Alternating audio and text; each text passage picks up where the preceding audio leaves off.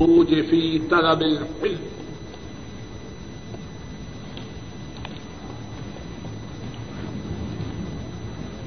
ورحل جابر بن عبد الله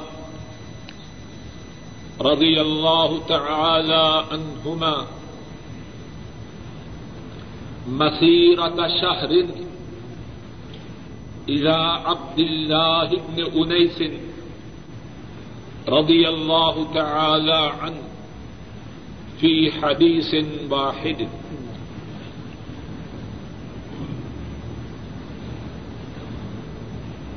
اس سے پہلے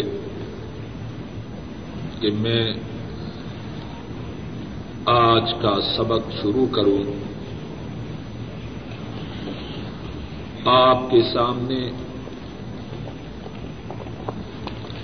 اپنے احساس کو آپ کے سامنے اپنے احساس کو پیش کرنا چاہتا ہوں۔ میرا احساس یہ ہے کہ اللہ مالک الملک، ان کی مجھ پر اور آپ سب پر بڑی کرم نوازی ہے کہ انہوں نے ہمیں اس بات کی توفیق عطا فرمائی کہ رمضان مبارک کی اس مقدس رات میں ان کے گھر میں ان کے حبیب کی حدیث کو پڑھیں۔ میں سمجھتا ہوں، اللہ کی مجھ پہ اور آپ سب پہ یہ اتنی بڑی کرم نوازی ہے۔ اگر مرتے دم تک ہم اپنے سروں کو سجدہ میں رکھیں، اللہ کی اس نعمت کا شکریہ ادا نہیں کر سکتے۔ کتنے لوگ ہیں جو آپ سے اور مجھ سے زیادہ عقل مند ہیں، زیادہ سمجھدار ہیں، زیادہ دانش مند ہیں، زیادہ طاقتور ہیں، زیادہ پڑھے لکھے ہیں، زیادہ مالدار ہیں۔ لیکن انہیں یہ توفیق میسر نہیں۔ یہ اللہ کی خاص کرم نوازی ہے کہ اس نے اپنی خصوصی عنایت سے ہم سب کو توفیق عطا فرمائی کہ ان کے حبیب صلی اللہ علیہ وسلم کی سنت کو سیکھنے اور سکھلانے کے لیے اللہ کے گھر میں اس وقت جمع۔ اللہ ہی سے دعا ہے اور وہ اللہ دعاؤں کو قبول کرنے والے ہیں کہ اے اللہ، ہم نے تیرے حبیب کا زمانہ تو نہیں پایا۔ ان کے چہرہ انور کا دنیا میں دیدار نہیں کیا۔ ان کی باتوں کو اپنے امکانوں سے، ان کی زبان مبارک سے نہیں سنا۔ ان کے افعال کو، ان کے اعمال کو اپنی آنکھوں سے نہیں دیکھا۔ اے اللہ، یہ تیرا فیصلہ ہے اور ہم اس پہ راضی ہیں۔ لیکن اے اللہ، آپ سے درخواست ہے۔ اب کل قیامت کے دن ہمارے کانوں کو اس بات سے محروم نہ کرنا کہ ہم جنت میں ان کی پیاری پیاری باتوں کو اپنے کانوں سے دیکھ سکے اور اے اللہ، دنیا میں آپ نے جو فیصلہ کیا درست کیا ہمیں اس پہ کوئی شکوہ نہیں۔ لیکن اے اللہ، آپ سے درخواست ہے۔ اور آپ کے گھر میں بیٹھ کے درخواست کرتے ہیں۔ اور رمضان المبارک کے مہینہ کی اس مبارک رات میں آپ سے درخواست کرتے ہیں کہ اب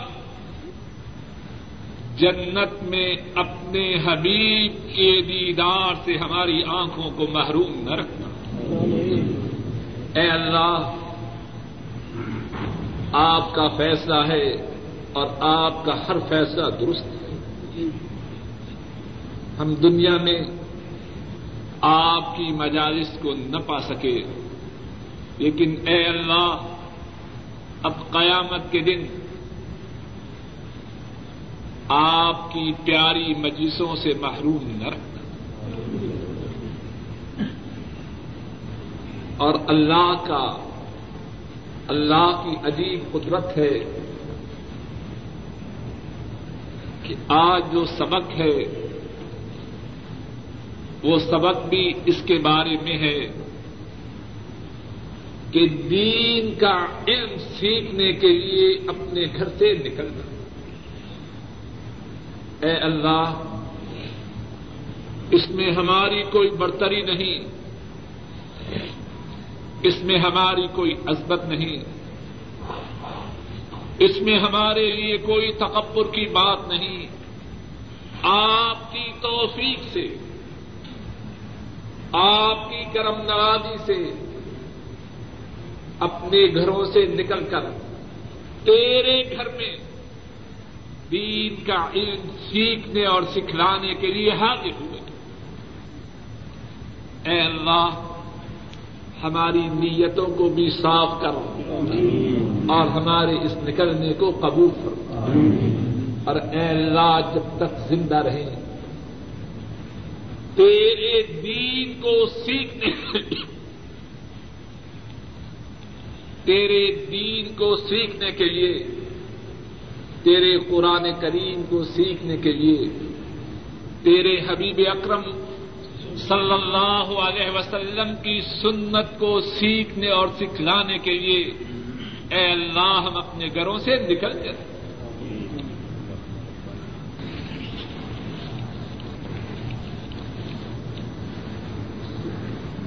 باب ہے علم کے سیکھنے کے لیے نکلنا۔ امام بخاری فرماتے ہیں، حضرت جابر ابن عبد اللہ رضی اللہ تعالی عنہ، انہوں نے ایک ماہ کا سفر کیا۔ عبد اللہ ابن انیس رضی اللہ تعالی عنہ ان کی طرف فی حدیث واحد ایک حدیث کو سیکھنے کے لیے۔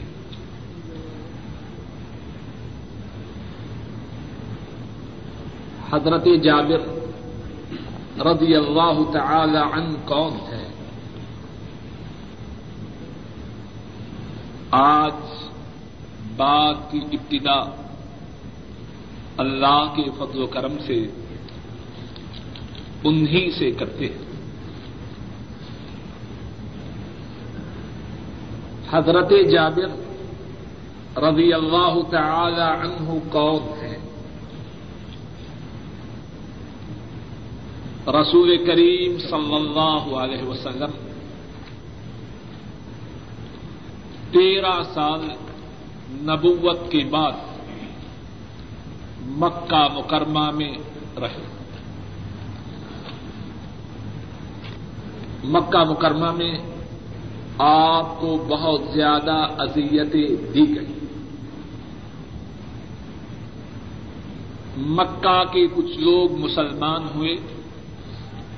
زیادہ لوگ آپ کی دعوت کی راہ میں رکاوٹیں کھڑی کرتے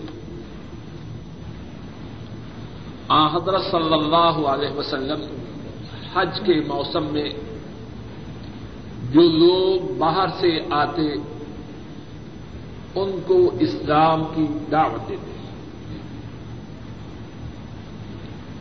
انہی باہر کے آنے والوں میں یسرف کے کچھ لوگ نبوت کے گیارہویں سال حج کے لیے آتے ہیں۔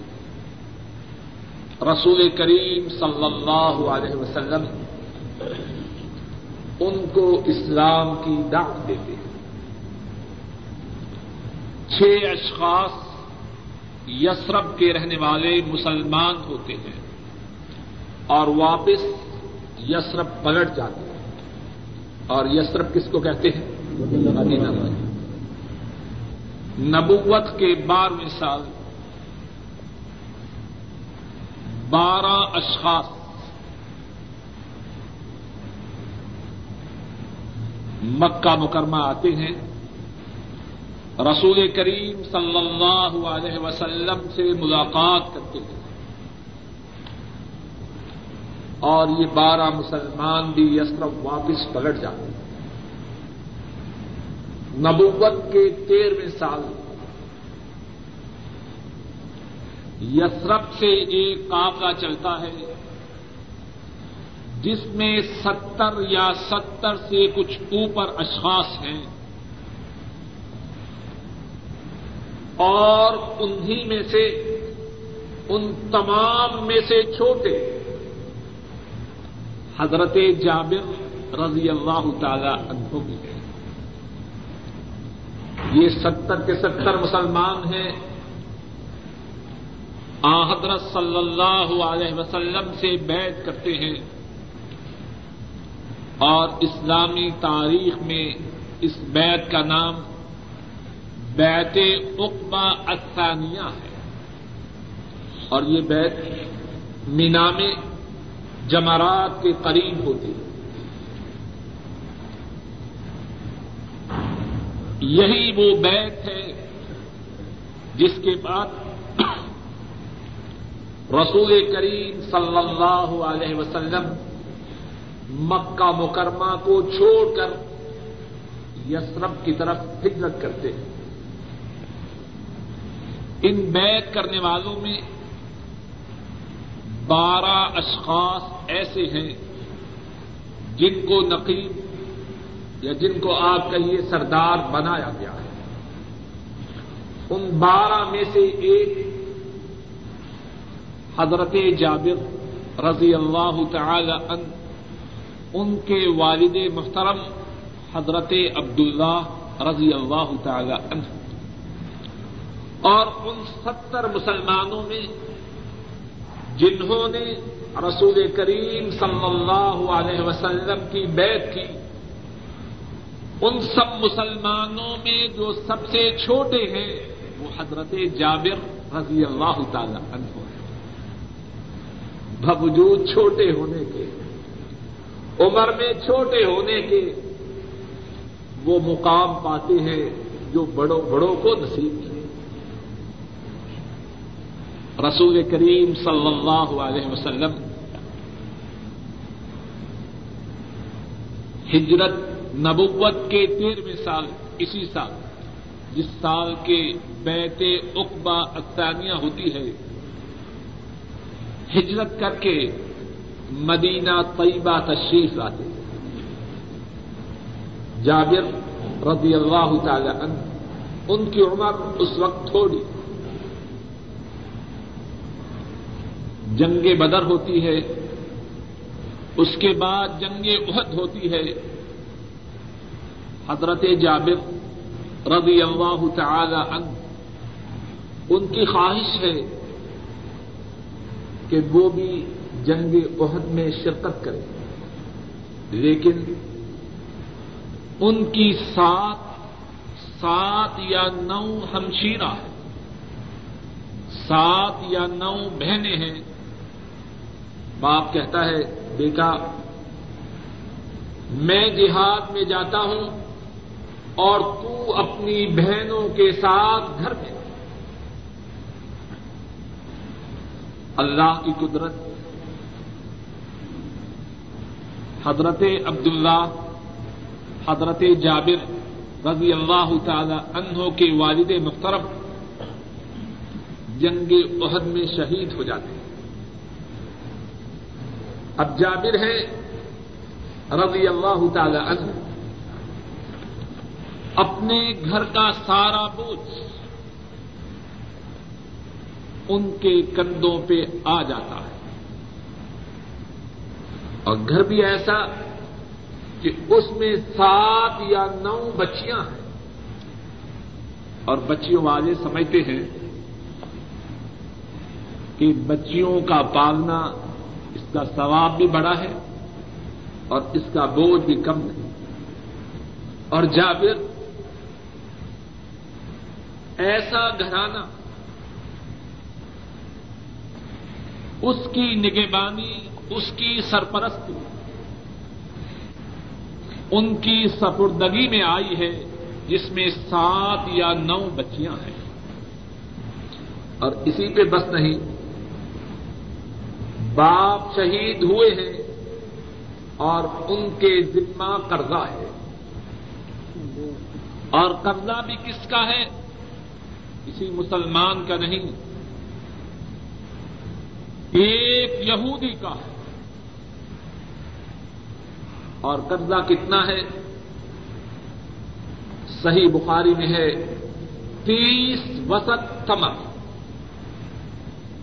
وسط ساٹھ سا ساٹھ سا ان کا ایک وسط ہوتا ہے۔ اب تیس وسط کتنے سا بنے؟ اٹھارہ سو۔ اور اس زمانے میں غربت کا زمانہ۔ غربت کا زمانہ کھانے کو ایک ایک دو دو کھجوریں ملتی۔ اور کبھی وہ بھی نہیں ملتی۔ کچھ بات سمجھ میں آ رہی ہے کہ کیوں جی؟ اب وہ غربت کا زمانہ حضرت جابر رضی اللہ تعالی عنہ ان کے ذمہ گرانے کی سرپرستی بھی ہے اور گرانے میں سات یا نو بچیاں ہیں۔ اور سر پہ قرضہ بھی ہے اور وہ اٹھارہ سو سا اور ایک سا کتنے کلو کا ہوتا ہے؟ دو کلو اور قریب آدھا کلو یا اس سے کچھ زیادہ۔ چار ہزار پانچ سو کیو سے زیادہ کھلو؟ اب ذرا تصور کیجیے چار ہزار پانچ سو کیو سے زیادہ کیو اور یہ قرضہ کچھ کم نہیں اس وقت۔ اب جابر ہیں اور یہودی اس کا تقاضا ہے۔ حضرت جابر رضی اللہ تعالی عنہ۔ یہودی سے کہتے ہیں، کچھ دھیر دو، کچھ مہلت دو۔ لیکن یہودی اور مہلت، دو باتیں یکجا کیسے؟ یہودی مہلت دینے پہ آمادہ۔ حضرت جابر رضی اللہ تعالی عنہ کس کے پاس جاتے ہیں۔ اللہ کے حبیب. رحمت دو عالم. تاجدار مدینہ صلی اللہ علیہ وسلم. ان کی خدمت میں حاضر ہوتے ہیں. عرض کرتے ہیں، اے اللہ کے رسول صلی اللہ علیہ وسلم، یہودی سے کہیے کہ مجھے قرضہ کی ادائیگی میں کچھ مہلت ہے رحمت للعالمین صلی اللہ علیہ وسلم فوراً آمادہ ہو جاتے ہیں۔ ذرا بات سمجھتے جائیے۔ کتنے ہیں وہ لوگ، ان کی بات چلتی ہے۔ کوئی سفارش کے لیے کہے تو سو نفع کرتے ہیں۔ اگر سمجھے کہ اس کی سفارش کروں گا، اس سے بڑا فائدہ ہوگا۔ فوراً بھاگتے اور اگر سمجھے کہ یہ مسکین سفارش کی تو کیا فائدہ ہے؟ چھوڑو اس کو۔ رحمت دو عالم صلی اللہ علیہ وسلم یہودی کے پاس خود تشریف لے جاتے ہیں۔ اس سے فرماتے ہیں، جابر کو محرت یہودی انکار کرتا ہے۔ یہودی انکار کرتا ہے۔ فرماتے ہیں، جابر کی کھجوروں پہ اس وقت جتنی کھجوریں ہیں، جابر کے باغ میں اس وقت جتنی کھجوریں درختوں کے ساتھ ہیں، وہ لے لو اور جابر کی جان چھوڑ دو۔ یہودی کا تقاضا ہے پوری کی پوری کھجوریں لینی ہیں، کچھ نہ چھوڑوں گا۔ حضرت صلی اللہ علیہ وسلم، حضرت جابر رضی اللہ تعالی عنہ، ان سے فرماتے ہیں علیہ کا غدا۔ جابر، میں کل تمہارے پاس آؤں گا۔ واپس پلٹ جاتے ہیں۔ صحیح بخاری میں ہے، دوسرے دن رسول کریم صلی اللہ علیہ وسلم حضرت جابر رضی اللہ تعالی عنہ ان کے باغ میں تشریف لاتے ہیں۔ اور کیسا پیارا نبی ہے۔ پہلے سفارش کی یہودی کے روبرو سفارش کی۔ سفارش نہ مانی گئی۔ جابر سے کہتے ہیں اچھا میں کل خود تمہارے باغ میں آؤں۔ گا اب باغ میں آتے ہیں۔ باغ میں چلتے ہیں۔ باغ کے مالک سے دعا کرتے ہیں۔ اے اللہ، اب تو ہی اس باغ میں برکت ڈال۔ زمینی کوششیں ختم ہو گئی۔ اے آسمان والے، تو ہی اس باغ میں برکت نازل فرما۔ رسول کریم صلی اللہ علیہ وسلم اللہ سے دعا کر کے واپس تشریف لے جائے۔ حضرت جابر رضی اللہ تعالی عنہ اب باغ سے کھجورے اتارنا شروع کرتے ہیں تیس بس اٹھارہ سو ساٹھ۔ چار ہزار پانچ سو سے زیادہ کیلو کھجورے اتار لیتے ہیں۔ اور ابھی درختوں پہ کھجورے باقی ہیں۔ اللہ کے لیے کیا مشکل ہے؟ جو اللہ زمین سے تیل کے خزانے نکال سکتا ہے۔ پتھروں کو سونے میں بدل سکتا ہے۔ کیا وہ اللہ اس بات پہ قادر نہیں کہ کھجور کے پھل میں اضافہ کرتا کیا اللہ کی قدرت میں کچھ کمی ہے؟ کھجوریں تو ہیں، ان میں اضافہ ڈالنا اللہ کے لیے مشکل ہے۔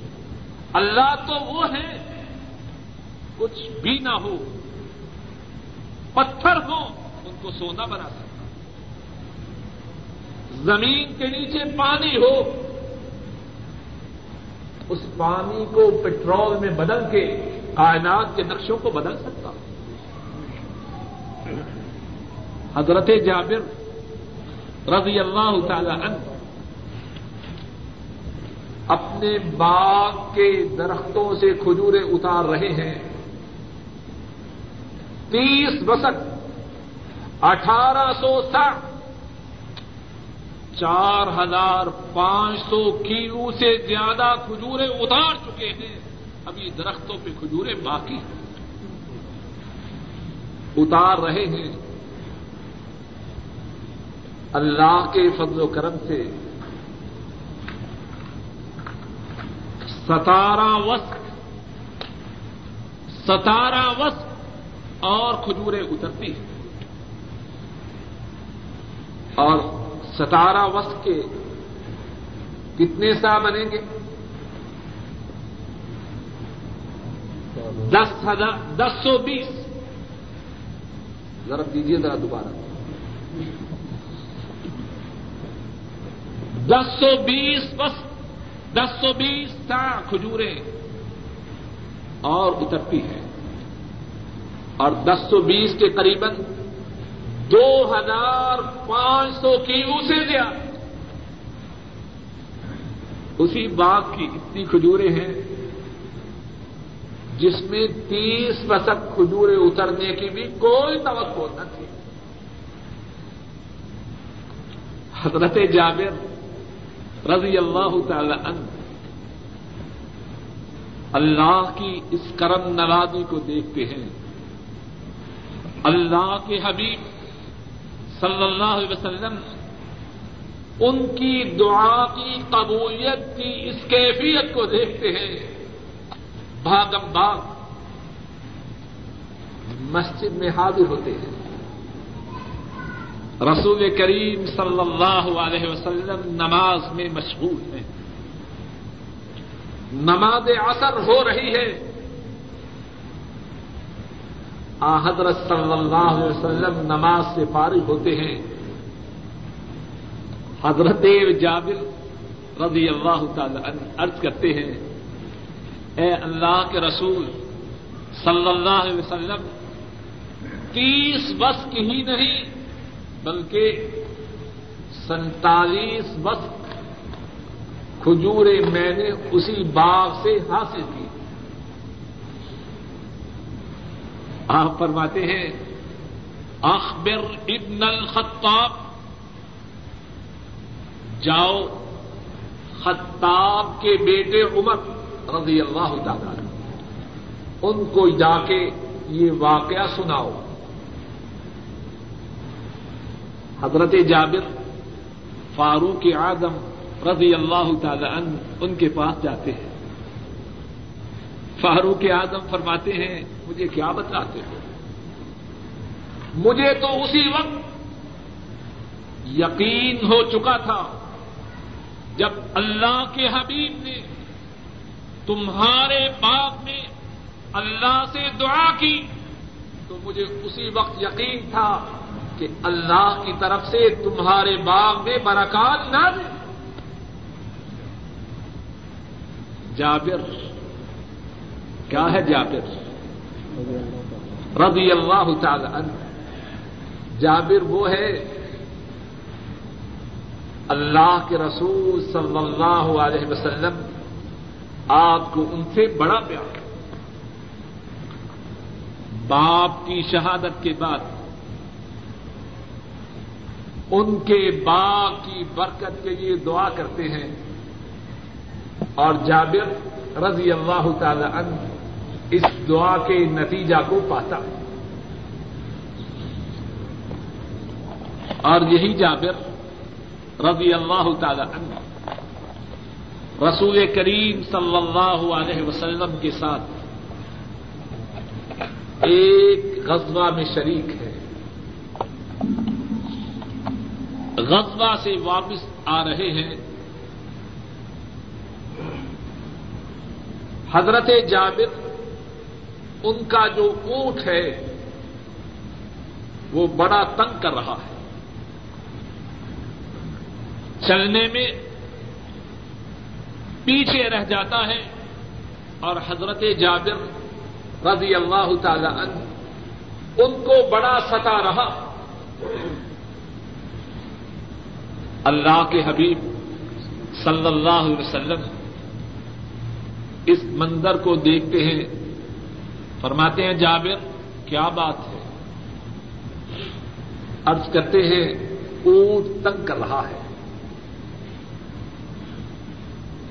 کائنات کے امام اپنی سواری سے اترتے اب کتنے ہیں، راستے میں گاڑی کھڑی ہو تو اپنی گاڑی کو روکتے ہیں۔ شو کر کے گزر جاتے ہیں۔ کائنات کا امام صلی اللہ علیہ وسلم اپنی سواری سے اترتا ہے۔ جابر کے اونٹ کو ذرا مارتے ہیں۔ اپنی چھوٹی سی چھڑی سے جابر کے اونٹ کو مارتے ہیں۔ اب جابر فرماتے ہیں کہ میرے اونٹ کی کیفیت یہ ہے کہ مجھے اسے تھامنا پڑ رہا ہے۔ وہ اللہ کے رسول صلی اللہ علیہ وسلم کی سواری سے بھی آگے نکلتا۔ اور جابر کہاں یہ برداشت کرے کہ ان کی سواری اللہ کے رسول کی سواری سے آگے بڑھ جاتی ہے با ادب ہے۔ روک روک کے رکھتے ہیں۔ آ حضرت صلی اللہ علیہ وسلم جابر سے فرماتے ہیں، جابر، اپنا اونٹ بیچنا ہے۔ حضرت جابر فرماتے، عرض کرتے ہیں ہاں بیچنا ہے۔ فرماتے ہیں، ٹھیک ہے، ایک اوکیا لے لینا اور اونٹ ہم کو دے دینا جابر بہت خوش ہے، کہتے ہیں، ٹھیک ہے۔ اب سفر جاری ہے۔ رسول کریم صلی اللہ علیہ وسلم، صلی اللہ علیہ وسلم کے بعد مدینہ طیبہ پہنچتے۔ کیا دیکھتا ہے؟ اللہ کے حبیب صلی اللہ علیہ وسلم مسجد کے دروازے پہ کھڑے۔ فرماتے ہیں، جابر آگے، عرض کرتے ہیں جی آگے۔ فرمایا، اونٹ کو ادھر رکھو، مسجد میں داخل ہو جاؤ اور دو نفل پٹ سنت طریقہ ہے نا؟ آدمی جب سفر سے آئے تو پہلے کہاں جائے؟ مسجد۔ دو نفل پڑھ کے فارغ ہوتے ہیں۔ آ، حضرت صلی اللہ علیہ وسلم، حضرت بلال رضی اللہ تعالی عنہ۔ کتنا پیارا وہ زمانہ ہے اور کتنے پیارے وہ لوگ ہیں۔ رسول کریم صلی اللہ علیہ وسلم حضرت بلال سے فرماتے ہیں، جابر سے اونٹ لے لو اور ان کو ایک اوکیا دے۔ اس وقت کا کوئی سکہ۔ حضرت جابر وزن کرتے ہیں، ایک اوکیا دیتے ہیں اور بلکہ زیادہ دیتے ہیں۔ اب حضرت جابر رضی اللہ تعالی عنہ اونٹ کی قیمت وصول کرتے ہیں اور اپنے گھر کی طرف روانہ ہوتے ہیں۔ اور اونٹ وہی چھوڑتے حضرت جابر تھوڑا سا چلتے ہیں۔ آواز آتی ہے، جابر واپس آؤ۔ حضرت جابر خود فرماتے ہیں کہ میں نے اپنے دل ہی دل میں کہا، الان یرد علی ابلی۔ اب میرے اونٹ کو واپس کر دیں سودا کینسل کر دیں گے۔ اور فرماتے ہیں، اس وقت میرے نزدیک میری سواری سے مبغوز کوئی چیز نہ تھی۔ مجھے انتہائی ناپسند۔ سفر میں اتنا تنگ کیا۔ جابر حاضر ہوتے ہیں۔ اور اس خیال سے حاضر ہوتے ہیں کہ سواری واپس ہو جائے۔ گی سودا کینسل ہو جائے گا۔ آپ فرماتے ہیں خود ابلک والا کا سامان اپنی سواری کو لو اپنی سواری لے جاؤ، اور جو قیمت ہم نے تمہیں دی ہے وہ بھی تمہاری۔ سواری بھی لے جاؤ اور سواری کی قیمت بھی حضرت جابر رضی اللہ تعالی عنہ کتنے خوش نصیب ہیں۔ ان کا سودا کس سے ہوا؟ ان کا سودا کس سے ہوا؟ جو خراب سودے کی اصلاح بھی کرتا ہے، اس کی قیمت بھی ادا کرتا ہے اور زیادہ ادا کرتا ہے اور پھر سودا بھی واپس دے دیتا ہے۔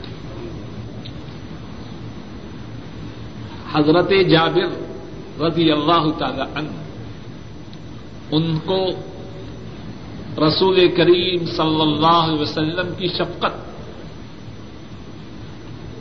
آپ کی مہربانی، آپ کی محبت، آپ کی الفت، آپ کی صحبت میسر آئی۔ انہی کے متعلق ہے اور یہ واقعہ بھی صحیح بخاری میں ہے اور اس حدیث میں بھی ہے جو میں نے ابھی عرض کی اور الگ بھی ہے۔ حضرت جابر رضی اللہ تعالی عنہ اپنے باپ کی شہادت کے بعد شادی کرتے ہیں۔ رسول کریم صلی اللہ علیہ وسلم، آپ سے ملاقات ہوتی ہے۔ آپ فرماتے ہیں، تزوجت یا جابر، اے جابر، شادی کی ہے؟ عرض کرتے ہیں، نعم ہاں شادی کی ہے۔ فرمایا بکرن ام سیبا، شادی کواری لڑکی سے کی ہے یا بیوہ عورت سے؟ عرض کرتے ہیں سیبن ایک بیوہ عورت سے شادی کی۔ حضرت صلی اللہ علیہ وسلم فرماتے ہیں، تو نے کواری عورت سے شادی کیوں نہیں کی؟ تو اس کو ہنساتا، وہ تجھے ہنساتا۔ تو اس کو کھیلو کود میں مشغول کرتا، وہ تجھے کھیلو کود میں مشغول کرتا عرض کی، اے اللہ کے رسول صلی اللہ علیہ وسلم، میرے باپ فوت ہو چکے ہیں۔ انہوں نے اپنے پیچھے اپنی بیٹیاں چھوڑی ہیں۔ میں نے اس بات کو پسند نہ کیا۔ کہ ان ایسی ایک اور لڑکی اپنے گھر میں لے آ اتنا عظیم انسان ہے جا اپنی سوچ نہیں، اس کمبا کی سوچ ہے۔ جس کی سرپرستی ان کے ذمہ ہے۔ فرمایا، میں نے پسند ارتھ کی، میں نے پسند نہ کیا۔ کہ پہلے گھر میں سات یا نو بہنیں ہیں، ان ایسی ایک لڑکی اور لے آؤ۔ بلکہ میں نے پسند کیا، ایسی عورت لاؤں جو ان کے معاملات کی دیکھ بھال کر سکے، جو ان کے معاملات کو چلا سکے۔ حضرت صلی اللہ علیہ وسلم اپنے ساتھی جابر رضی اللہ تعالی عنہ، ان کی اس بات کو سنتے ہیں، تو دعا دیتے ہیں، بارک اللہ لک۔ اے جابر، اللہ تیرے لیے برکتیں نازل فرما۔ اور جابر رضی اللہ تعالی عنہ، اگرچہ آپ کے زمانہ میں چھوٹے تھے لیکن حضرت صلی اللہ علیہ وسلم کی احادیث کو سننے اور ان کو جمع کرنے کا انتہائی شوق حضرت جابر رضی اللہ تعالی عنہ عمر میں چھوٹے تھے، یاد ہے یا بھول گئے؟ بیت اقبا میں سب سے چھوٹے۔ لیکن اس کے باوجود اللہ کے حبیب صلی اللہ علیہ وسلم، آپ کی احادیث کو سننے، ان کو جمع کرنے کے انتہائی مشتاق تھے۔ اور اسی لیے رسول کریم صلی اللہ علیہ وسلم کی احادیث کو جن چھ صحابہ نے سب سے زیادہ بیان کیا ان چھ میں سے ایک حضرت جابر رضی اللہ تعالی عنہ۔ آپ کی بیان کردہ احادیث ایک ہزار پانچ سو چالیس۔ اور اگر اس بات کو سمجھنا ہو کہ باوجود عمر کے چھوٹا ہونے کے یہ ان چھ صحابہ میں کس طرح شامل ہو گئے جنہوں نے سب سے زیادہ احادیث کو بیان کیا ہے، تو اس واقعے کو دیکھیے جو آج کے ہمارے سبق میں۔ یہاں تو امام بخاری نے اس واقعہ کو اختصار سے بیان کیا ہے۔ امام بخاری کی ایک اور کتاب الادب المفرد، اس میں یہ واقعہ تفصیل سے ہے۔ مستند احمد میں بھی ہے۔ اور واقعہ یوں ہے، حضرت جابر رضی اللہ تعالی عنہ، ان کو اطلاع ہوئی کہ شام میں ایک شخص ہے جس کے پاس ایک ایسی حدیث ہے جو کہ اس شخص نے رسول کریم صلی اللہ علیہ وسلم سے براہ راست سنی۔ ڈائریکٹ وہ حدیث اس شخص نے اللہ کے رسول صلی اللہ علیہ وسلم سے سنی۔ اب حضرت جابر کیا کرتے ہیں؟ رضی اللہ تعالی عنہ، ایک اونٹ خریدتے ہیں۔ مدینہ طیبہ سے روانہ ہوتے ہیں۔ شام کا قصد کرتے ہیں۔ ایک ماہ تک کہنے کو بات آسان ہے۔ ایک ماہ تک سفر کرتے ہیں اور شام پہنچتے ہیں۔ اس شخص کے متعلق سوال کرتے ہیں جس نے وہ حدیث رسول کریم صلی اللہ علیہ وسلم سے سنی ہے۔ ان کے گھر کا پتہ چلتا ہے۔ دروازے پہ بواب ہے، چوکیدار ہے، گیٹ کیپر ہے۔ اس سے جا کے کہتے ہیں کہ اپنے صاحب سے کہو گھر والے سے کہو کہ دروازے پہ جابر کھڑا ہے۔ گھر والے اندر ہی سے بولتے ہیں، یہ کون سا جابر ہے؟ جابر ابن عبداللہ ہے۔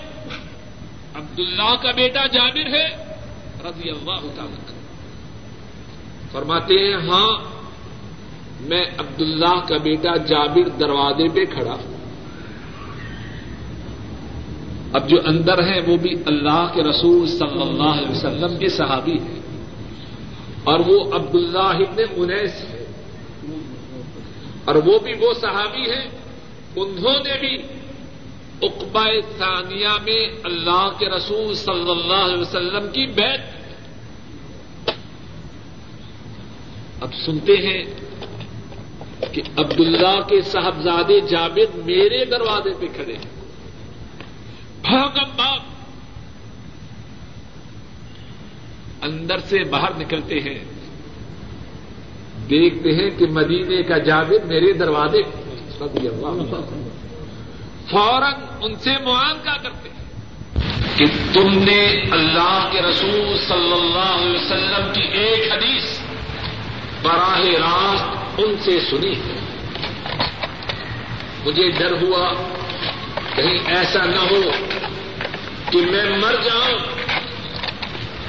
اور اللہ کے رسول صلی اللہ علیہ وسلم کی وہ حدیث نہ سن پاؤں مجھے وہ حدیث پہلے سناؤ۔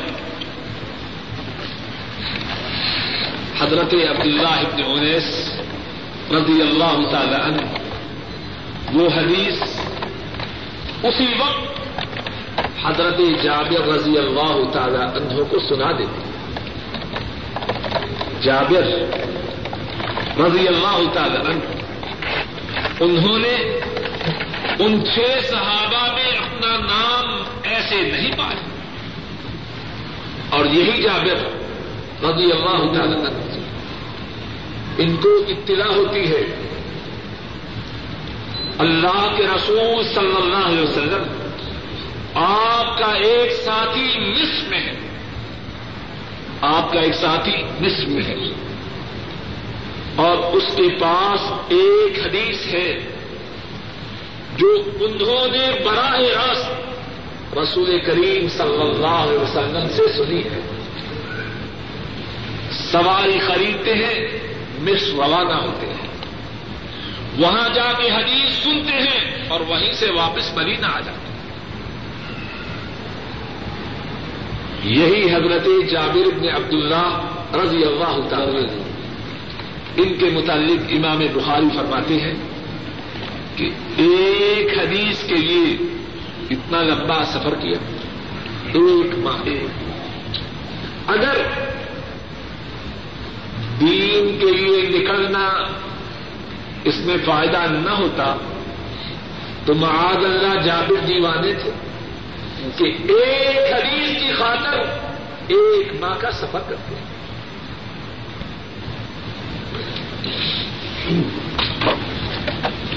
یہ حدیث ہم چند دو تین درس پہلے پڑھ چکے ہیں۔ میرا خیال ہے اس کے پڑھنے اور ترجمہ کی کوئی ضرورت نہیں۔ دو تین درس پہلے یہی حدیث ہم پڑھ چکے ہیں۔ اور مختصر طور پر اس حدیث میں بات یہ ہے کہ حضرت موسا علیہ السلاط وسلام ان سے کسی نے پوچھا کہ کیا آپ سے بڑا کوئی عالم ہے؟ انہوں نے فرمایا، کہ نہیں، اللہ کو یہ بات پسند نہ آئی اور فرمایا کہ ہمارا بندہ خدر وہ تم سے بڑا عالم ہے۔ اب موسا علیہ السلام نے اللہ سے درخواست کی کہ خضر کی ملاقات کس طرح ہو سکتی ہے۔ اللہ تعالی نے بتلایا کہ اس اس طرح جاؤ اور تمہاری خز سے ملاقات ہوگی۔ یہ سارا واقعہ پہلے گزر چکا ہے۔ جو بات امام بخاری راہ محلہ اس واقعہ سے ثابت کرنا چاہتے ہیں کہ اللہ کے نبی موسا کریم اللہ علیہ السلام وہ بھی کس بات کے لیے نکلے، میں اور آپ ہماری حیثیت کیا ہے؟ اللہ کے رسول موسا کریم اللہ علم کے حاصل کرنے کے لیے وہ بھی نکلتے اگر علم کے حاصل کرنے کے لیے نکلنا اس کی قدر و مندلت نہ ہوتی، تو اللہ کے رسول موسا علم کے سیکھنے کے لیے خزر کے پاس نہ جاتے۔ ایک دوسری بات، امام بخاری راہ اللہ جب کوئی حدیث دوسری مرتبہ اپنی کتاب میں لاتے ہیں، اس میں کوئی نہ کوئی نئی باتوں کا اضافہ کرتے ہیں۔ دیکھیے، اس سے پہلے جو حدیث گزری ہے، یہی۔ اس حدیث میں حضرت ابن عباس کے جو شاگرد ہیں مل گئی آپ کو؟ حضرت ابن عباس کے شاگرد عبید اللہ ہے اور عبید اللہ کے شاگرد ابن شہاب الزہری اور ابن شہاب الزہری کے شاگرد اس روایت میں صالح اور اس روایت میں کون ہے اوزائی اب ایک ہی بات جب ایک آدمی سے دو شخص بیان کریں تو اس بات میں قوت پیدا ہوتی ہے کہ نہیں؟ بات کو سمجھ میں آئی کہ نہیں؟ اس روایت میں ابن شہاب الزہری کے جو شاگرد ہیں وہ کون ہیں؟ صالح۔ اور اس روایت میں جو شاگرد ہیں وہ اوزائی ہیں۔ اس طرح دوسرے مقام پہ جو حدیث آئے اس کی صنعت الگ ہے۔ ایک ہی بات جب دو واسطوں سے ثابت ہو، تو اس بات کی قوت میں اضافہ ہوتا ہے۔ اللہ تعالیٰ اپنے فضل و کرم سے رسول کریم صلی اللہ علیہ وسلم کے ارشادات کو ساری زندگی سیکھنے، سکھلانے کی توفیق عطا فرمائے۔ اور ان پر عمل کی توفیق عطا فرمائے۔ آخر دعوانا ان الحمد للہ رب العالمین۔ کے دن، آج ہی کے دن ان بات یہ چل رہی تھی کہ حضرت ابو حمید الساعدی رضی اللہ تعالی عنہ۔ انہوں نے دس صحابہ کی موجودگی میں کہا کہ میں اللہ کے رسول صلی اللہ علیہ وسلم کی نماز کے طریقہ سے تم تمام سے زیادہ باخبر ان دس کے دس صحابہ نے کہا کہ ہمیں بتلائیے کہ پھر کس طرح اللہ کے رسول صلی اللہ علیہ وسلم نماز پڑھتے تھے۔ حضرت ابو حمید الساعدی رضی اللہ تعالی عنہ، انہوں نے نماز پڑھ کے دکھلائی گزشتہ دو نشستوں میں ہم نے اس حدیث کو پڑھا۔ شاید یہ حصہ باقی تھا۔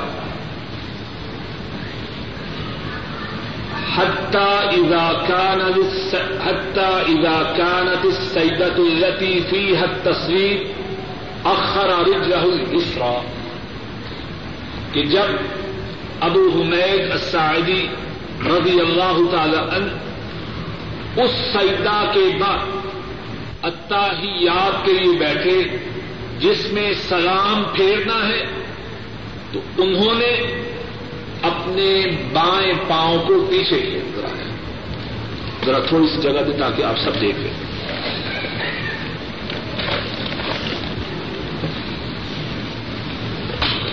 ذرا کمیز پوچھو۔ اس طرح، جس تشہد میں، جس تشہد میں سلام ہو، اس میں اس طرح بیٹھنا۔ وقعد متورکن على شقه ایسر اور آپ اپنے بائیں کولے پر بیٹھے۔ ثم سلم پھر آپ نے سلام پھیرا ہر وہ اتحیات جس میں سلام پھیرنا ہے، اس کی کیفیت یہ اور جس میں سلام نہیں پھیرنا، اس کی کیفیت ایسے ہے، دیکھیے۔ جس اتحیات میں سلام پھیرنا ہے، اس میں اپنے پورے پہ بیٹھنا ہے۔ اس طرح۔ اور جس میں سلام نہیں پھیرنا تین رکھتے ہیں۔ اب جو سلام پھیرنا ہے وہ کس میں پھیرنا ہے؟ تیسری رقم دوسری میں اس طرح بیٹھنا ہے، تیسری میں کس طرح؟ تیسری میں اس طرح۔ چار رقطیں ہیں۔ ذرا دس ادھر ٹرننگ یہ دوسری رقم اور جب آخری ہو، اگر تین رقطیں ہیں، تو دوسری میں اس طرح۔ اور تیسری میں چار ہوں، چوتھی میں اس طرح اور دوسری میں۔ اگر دو رکھتے ہوں تو آخر تشخد ہے۔ پھر اس طرح۔ حدیث آپ کے سامنے ہے۔ جب اس اتحیات میں ہوتے، جس میں سلام پھیرنا ہے، تو اس میں اپنے بائیں کنویں پہ بیٹھتے اور پھر اس کے بعد سلام کہتے۔ اب دس کے دس صحابہ نے حضرت ابو حمید الساعدی رضی اللہ تعالی عنہ، ان کے بیان کردہ نماز کے اس طریقہ کو دیکھ کر کیا کہا؟ کالو صدق۔ دس کے دس نے کہا، تو نے سچ کہا ہے۔ ہاکدہ کان یوسلی رسول کریم صلی اللہ علیہ وسلم اسی طرح نماز پڑھا کرتے ہیں۔ اب اس پہ حدیث ختم ہوتی ہے۔ ایک دفعہ پھر ساری اس حدیث کی روشنی میں حضرت صلی اللہ علیہ وسلم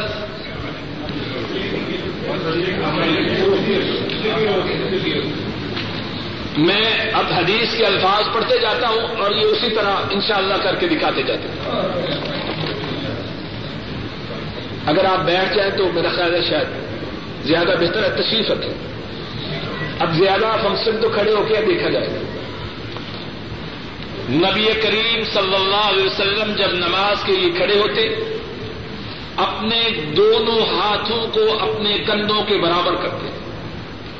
اور اللہ اور پھر اللہ اکبر کہتے پھر آپ قرات کرتے، پھر آپ اللہ اکبر کہتے، اور اپنے دونوں ہاتھوں کو اپنے کندھوں کے درمیان کندھوں تک بلند کرتے۔ پھر آپ رخو کرتے، اور آپ اپنی ہتھیلیوں کو اپنے گٹوں پہ رکھتے، ذرا ٹرن لیجیے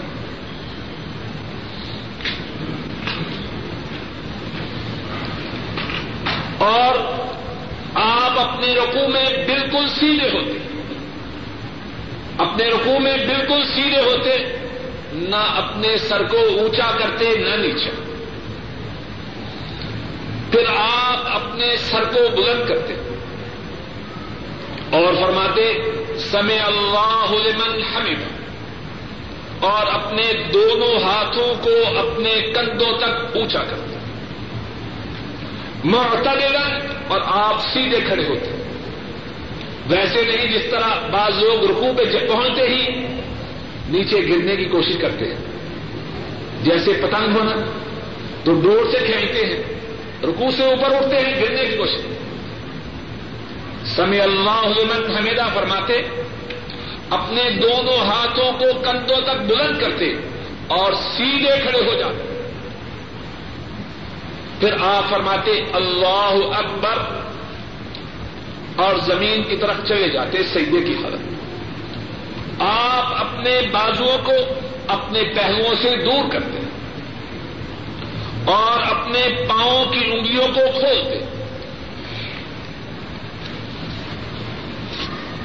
یہ پاؤں کی انگلیاں جو ہے کھلی ہوں گی اور یہ انگلیاں جو ہیں کملا رخ ہوگی بعض لوگ اپنی انگلیوں کو اس طرح ایسے جیسے بچے بازی لگاتے ہیں۔ اس طرح کرتے نہیں۔ انگلیوں کو اس طرح زمین پہ رکھنا۔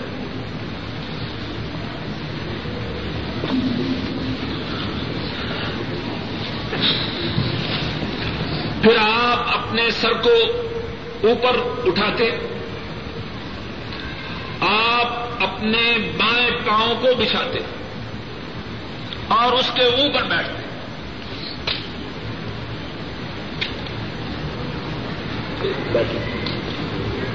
اس پاؤں کے اوپر بیٹھ داؤں پاؤں۔ چارے پاس بائیں پاؤں کے اوپر بیٹھنا ہے۔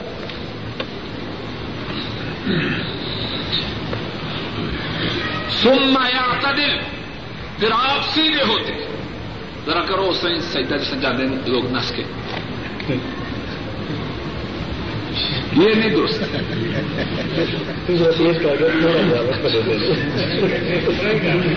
سننا یا تدل آپ دونوں سیدوں کے درمیان سیدھے ہوتے حتى يرجع كل عزم في موضعه معتدلا آپ دونوں سیدوں کے درمیان بالکل سیدھے ہوتے یہاں تک کہ آپ کے جسم مبارک کی ہر ہڈی اپنی جگہ پہ آتی پھر آپ سیدھا کر اللہ اکبر فرماتے، پھر آپ اوپر اٹھتے۔ اٹھو جی۔ ویسنی رج رہو یوس رہو آپ اپنے بائیں قدم کو بچھاتے یہ کم ہے دو سیدوں کے بعد۔ فیق دو علیہ دو سیدوں کے دربار اس طرح بیٹھ جاتے ثم یعتدل، پھر آپ سیدھے ہوتے یہاں تک کہ آپ کے جسم کی ہر ہڈی اپنی جگہ پہ آ جاتی سم ینحس پھر آپ کھڑے ہوتے اور اسی طرح دوسری رقم میں فرماتے شرطے پر پھر آپ جب دو رکت سے کھڑے ہوتے، اللہ اکبر کہتے اور اپنے دونوں ہاتھوں کو کندھوں تک بلند کرتے۔ اور پھر اس کے بعد تشہد کی صورت ہے جو عرض کی جا چکی ہے۔ اللہ تعالیٰ اپنے فضل و کرم سے مجھے اور آپ سب کو رسول کریم صلی اللہ علیہ وسلم کے طریقہ کے مطابق نماز پڑھنے کی توفیق عطا فرمائے۔ ان شاء اللہ آئندہ درس کے بعد وضو کا جو طریقہ ہے، اسی طرح کوشش کریں گے کہ اول سے لے کر آخر تک سارا طریقہ بیان کرو سب نے سن لیا سنا جی سوال۔ سوال تھا عورتوں کی طرف سے کہ مرد اور عورتوں کی نماز میں کوئی فرق ہے یا نہیں؟ عموماً عورتیں جو ہیں سجدے میں سمجھتی ہیں کہ مرد اور عورت کے سجدے میں جو ہے فرق ہے یا رقو میں تو وہ اس کی وضاحت ذرا چاہتی ہیں۔ میں سوال کا جواب دینے سے پہلے آپ سے گزارش کروں گا کہ یہ آخری سوال ہے اور آخری جواب ہے۔ انشاءاللہ آئندہ سوالات اور جوابات آئندہ درس کے بعد انشاءاللہ۔ عورتیں بھی ہماری۔ عورت اور مرد کی نماز میں، عورت اور مرد کی نماز کی کیفیت میں۔ رسول کریم صلی اللہ علیہ وسلم نے کوئی فرق بیان نہیں کیا۔ قیام رقو سجود تشخد سب حالتوں میں مردوں اور عورتوں کی کیفیت ایک ہے۔ جو فرق ہے وہ پردہ میں ہے۔ جو فرق ہے وہ مسجد میں حاضری یا غیر حاضری کے متعلق ہے۔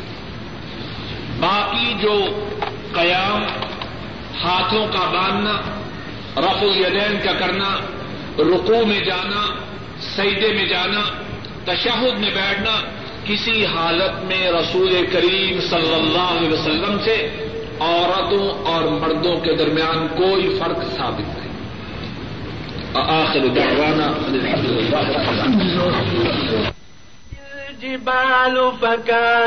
سرابا. اور پہاڑ چلائے جائیں گے تو وہ ریت ہو کر رہ جائیں گے۔